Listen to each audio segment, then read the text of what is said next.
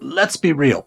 Lawsuits are no fun, but with Paulson and Nace, at least they are a little easier. With two DC born partners, Paulson and Nace will fight for you the way only a Washingtonian could. Paulson and Nace handles medical malpractice, wrongful death, and other complex injury cases involving negligence. So if you have been hurt or lost a loved one because of someone else's mistake or negligence, call Paulson and Nace for a no obligation consultation. Visit www.paulsonandnace.com or call 202 463 1999.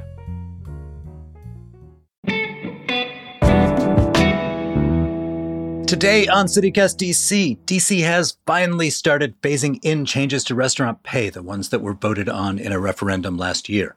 In the long run, an income mainly based on tips is supposed to be out, and a real minimum wage is supposed to be in, but it is all going to happen gradually, which means the current rules of the road are way up in the air. As the change kicks in, what's happening to prices? What does that service charge on your bill mean? And are you supposed to tip? Jessica Sidman from Washingtonian is here to walk us through it all.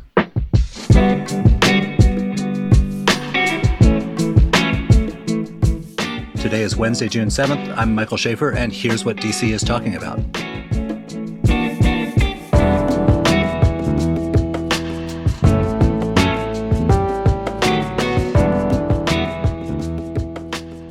So, Initiative 82, it was voted on by the DC electorate. It passed. It is supposed to really revolutionize the way people who work in restaurants are paid, but it is being phased in over time. So now we have the first wage increases have come in. How are restaurants handling it? If I'm being honest, I think it's been a little chaotic. And the reason is everyone is trying to navigate this new reality, which will eventually require restaurants to pretty much reconfigure their business model. And some are going ahead and ripping the band aid off right now, changing the way that they pay their employees, uh, introducing service fees. Some are not. There's a lot of in between. I'm sure everybody who's dined out lately has encountered those service fees. They can range from 3%, 4%, 10%, 22%. You know, everyone is playing with a slightly different model right now. Um, so there, there's there is a lot of confusion that just as everyone navigates this new reality. So the shorthand of this is that people who work in restaurants used to there used to be a separate minimum wage. They could be paid a tiny, tiny, tiny wage with the expectation that they would be able to make it up in tips. And DC voters approved a change that would say that's not okay. People need to be paid minimum wage just like anyone else. And this was a great worry to people who own restaurants and run the industry because of how it would work logistically as well as what it would do to prices. Absolutely. Yeah, it is going to, you know, change a lot of what the restaurant scene looks like. I mean, the way as you're saying it works now, servers make the bulk of their base wage from tips and that's gradually going to change. It began with the first tip to wage increase this May to $6 an hour. And as it is now, will gradually increase until 2027. There's just one universal minimum wage. So are are we seeing a change in like you mentioned that the restaurants are experimenting with things like service charges? Are we seeing a change in what things cost on the menu before a service charge? Yeah, I think you're already seeing prices increase for reasons that aren't exclusive to labor costs. You know, just the price of ingredients, inflation is pushing prices up already. I think for the most part, restaurants have been hesitant to increase their prices and prefer a model with the service fee added on on top and the thing I hear a lot from diners is that's super annoying. Just bake it all into the menu price. I'd rather not think about it. Yeah. And the service fee is sort of like a tip, except that by law it has to go to the uh, worker. A service fee is different from a tip in that it is technically it's considered income of the restaurant. So they can use it however they want to use it. I see. Legally they're supposed to disclose how they use it. But uh, you know, a tip obviously you always know it's going to your server, your bartender. Let me ask you this, because I think that the sort of core of the push for this initiative and this change was that it is more humane for the people who work in the restaurant industry. So much of DC's culture is now oriented around the kind of fetishization of restaurants. It's a big piece of the city's economy. And I don't think I've ever known the answer to this. Like, and I realize there's going to be a wide variety, but somebody working in a restaurant, in the restaurant industry, somebody working as a waiter, realistically, how much are we like at an expensive place? How much is that person, if they're assuming they're working something close to full time, how much is that person going to take home in a year? Right. So a lot of service staff were actually against Initiative 82 because they were saying, oh, we're already making way above the minimum wage. We're sometimes making, you know, 20, 30, 40 dollars an hour. Obviously, you know, that's not universal. There mm-hmm. are people for whom that's definitely not the case.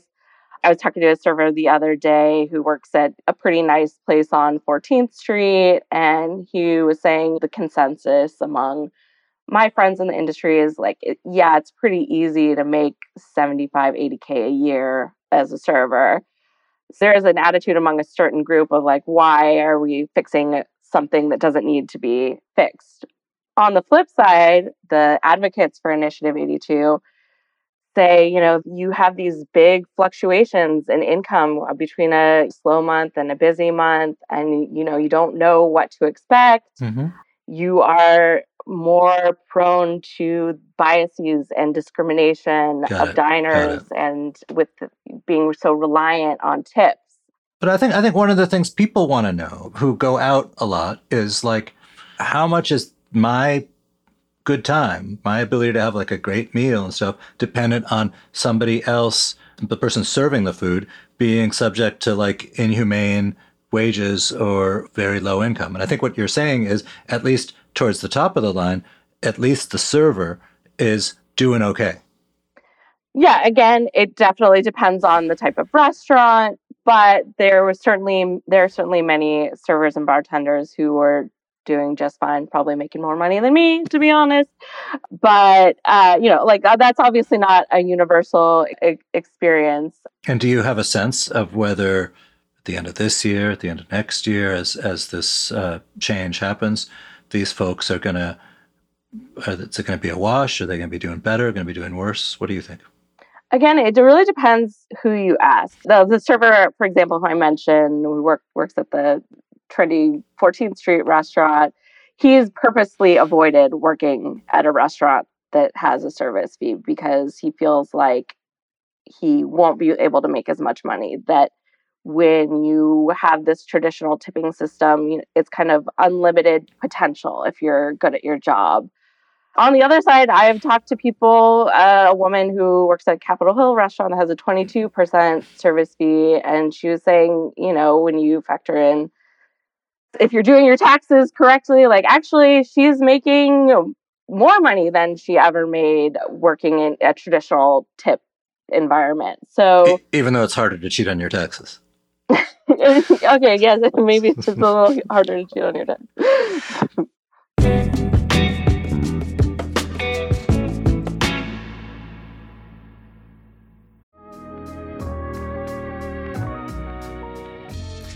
It's time to get dressed up, DC. So Others Might Eat is having its Young Professionals Network Spring Soiree. That's to help raise funds for homelessness in DC. The gala is on the evening of May 17th at the National Museum of Women in the Arts. There will be live music from DJ Heat from the Washington Wizards, photo booths, food, and even a special appearance by a former actor from Pretty Little Liars. Wow! There will also be a canned food drive, so be sure to bring a few cans to support SOME's Food Pantry. Grab tickets before they're gone at some.org slash spring soiree. That's S-O-M-E dot O-R-G slash spring soiree. See you there.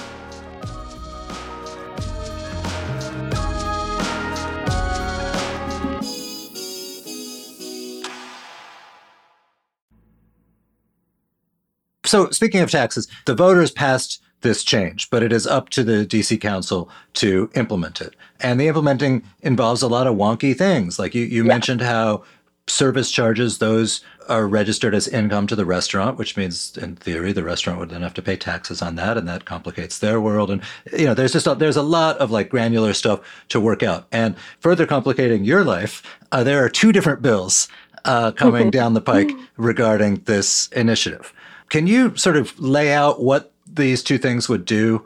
There are a lot of similarities between these two bills, and there's going to be a hearing on June 8th uh, for one of them that'll you know delve a little deeper into some of these issues. But I think there are really two headlines in terms of Initiative 82.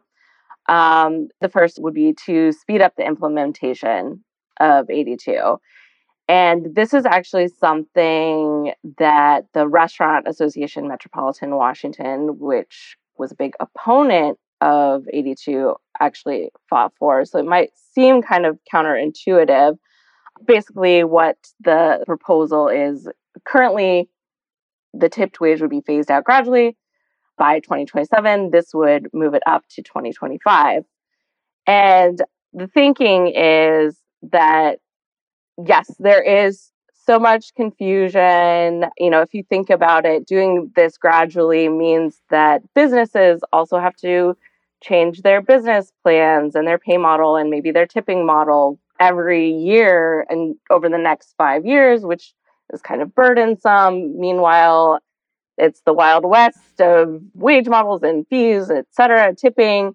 Uh, let's just, you know, rip off the band aid and get to where we all know we're going sooner rather than later. Wait, so the, in the conspiracy theory that they hope that this will lead to such disaster that voters then repeal this whole thing and bring them back to the old days? So, you know, I, a lot of people ask me, uh, oh, is there still an effort to overturn this whole thing? And the answer is no. I think everyone, uh, everyone accepts this is the new reality. I mean, the it, Initiative 82 passed with more than 70% of the vote. Uh, and this is the second go around for this type of initiative. If you look, you know, nationally, there are similar things happening around the country. I think it, you know, there's just a lot of interest and momentum. So, you know, there's there's no going back now. This is happening. I think it's just a question of how fast it so happens. the the second bill deals with taxes. So yeah, they both technically deal with taxes. The second aspect of this, service fees are considered income of the business, and so they are subject to sales tax. Uh, this is another thing that the Restaurant Association has pushed to change. Uh, they frame it as a consumer issue, saying, you know, the person who eats out 50 times a year can eat out 51 times a year for the same price if you're not taxing the service fee. That is the dumbest argument I've ever heard. I mean, is that really a major deciding point in the population? You know, I think it's just one of those things where everyone is so sensitive to prices right now huh. that any little bit, they don't want to give anyone an incentive not to go out. And I, you know, I've talked to a lot of people who've really changed their dining habits post pandemic in the week of the pandemic and, you know, used to go out multiple times a week and now maybe it's every other week. I think anyone who goes out and notices the prices have gone up. We've got these two laws. What are the likelihood that they'll pass?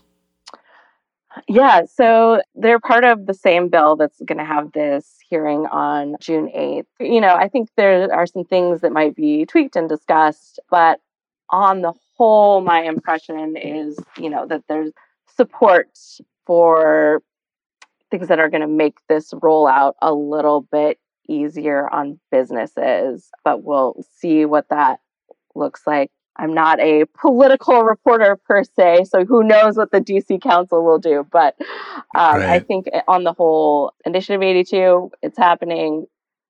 There might be some tweaks along the way, but we'll see. Wait, so let me ask you in the meantime, as you say, there's a whole spectrum of things in terms of service charges. Some places have a small percentage, some places have like 22% that replicate what would have been a generous tip in the old days. I assume that eventually over time we will arrive at a norm. But in the meantime, You go out a lot. What are you supposed to do in terms of tipping? When you, you, you look at the bill and you see oh, the restaurant has put in a 15% service charge. Are you still supposed to tip on top of that? And and if so, what? Like, what have we evolved a proper etiquette of how not to be a jerk? yeah, this is the topic that I get the most questions about lately. And I've talked to a lot of servers and restaurant owners and diners so many emails from diners on this topic um, to find out what are the norms like what should you do and so that you're not a jerk and i do think you know if the service fee is 20-ish percent generally there is no expectation that you tip extra and most people are not going to tip extra even if there's a tip line that said you know if you feel like you had a phenomenal experience another five to 10% is appreciated, but again, not expected. And, it, you know, I think it's even more confusing when it's somewhere in the in between, like a 10%. My personal rule of thumb is to just, you know, I, I would normally just tip 20%. So I will add up to 20%. So if there's a 10% service fee, I would do a 10% tip. Got it. Got it. Do you think, I mean, again, just predict for me here say 10 years from now, this thing has been in place, it's sort of accepted, people have even sort of forgetting about how it used to be, will people tip anymore? Will, or is that going to be a thing that's kind of not part of DC dining life? It's hard for me to imagine a reality where tipping goes away completely because I just think it's so ingrained in American culture. And the interesting thing I found, even at restaurants that say they would theoretically like to do away with tipping, they will still leave the tip line. and they say that it's because the diners insist on it, that they have certain customers who get very frazzled by the idea that they can't leave a tip. Yeah. And I think from the service industry perspective, if you've worked in this industry, you know, you still, you obviously still want the tips, right? Even if you are making a higher wage. Um, right, but I want tips too. and so do you. I, yeah, I mean, I, I just I don't see a world where tipping totally disappears. Right. I right. know a lot of people would like to see that, but I think you'll continue to see it in at least some capacity. Jess, thank you, thank you, thank you for being here. Thank you, Mike.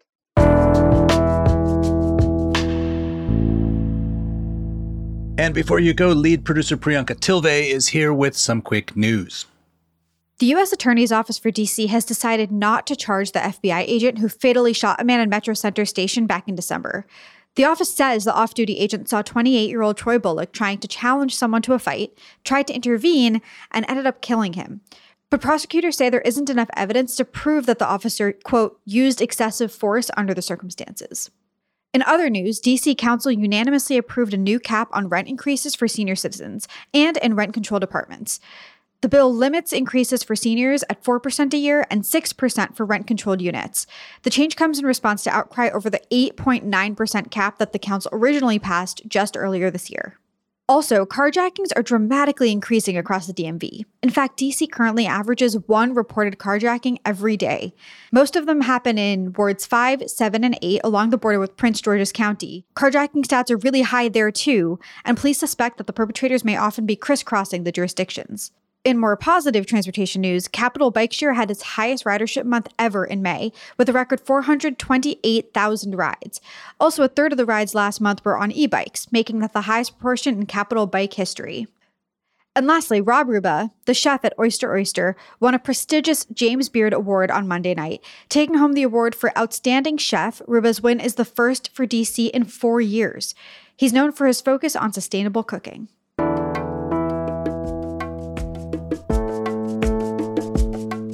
That's all for today here on CityCast DC. If you enjoyed the show, why not tell your server the next time you eat out? And also subscribe to our morning newsletter. We'll be back tomorrow morning with more news from around the city. Bye.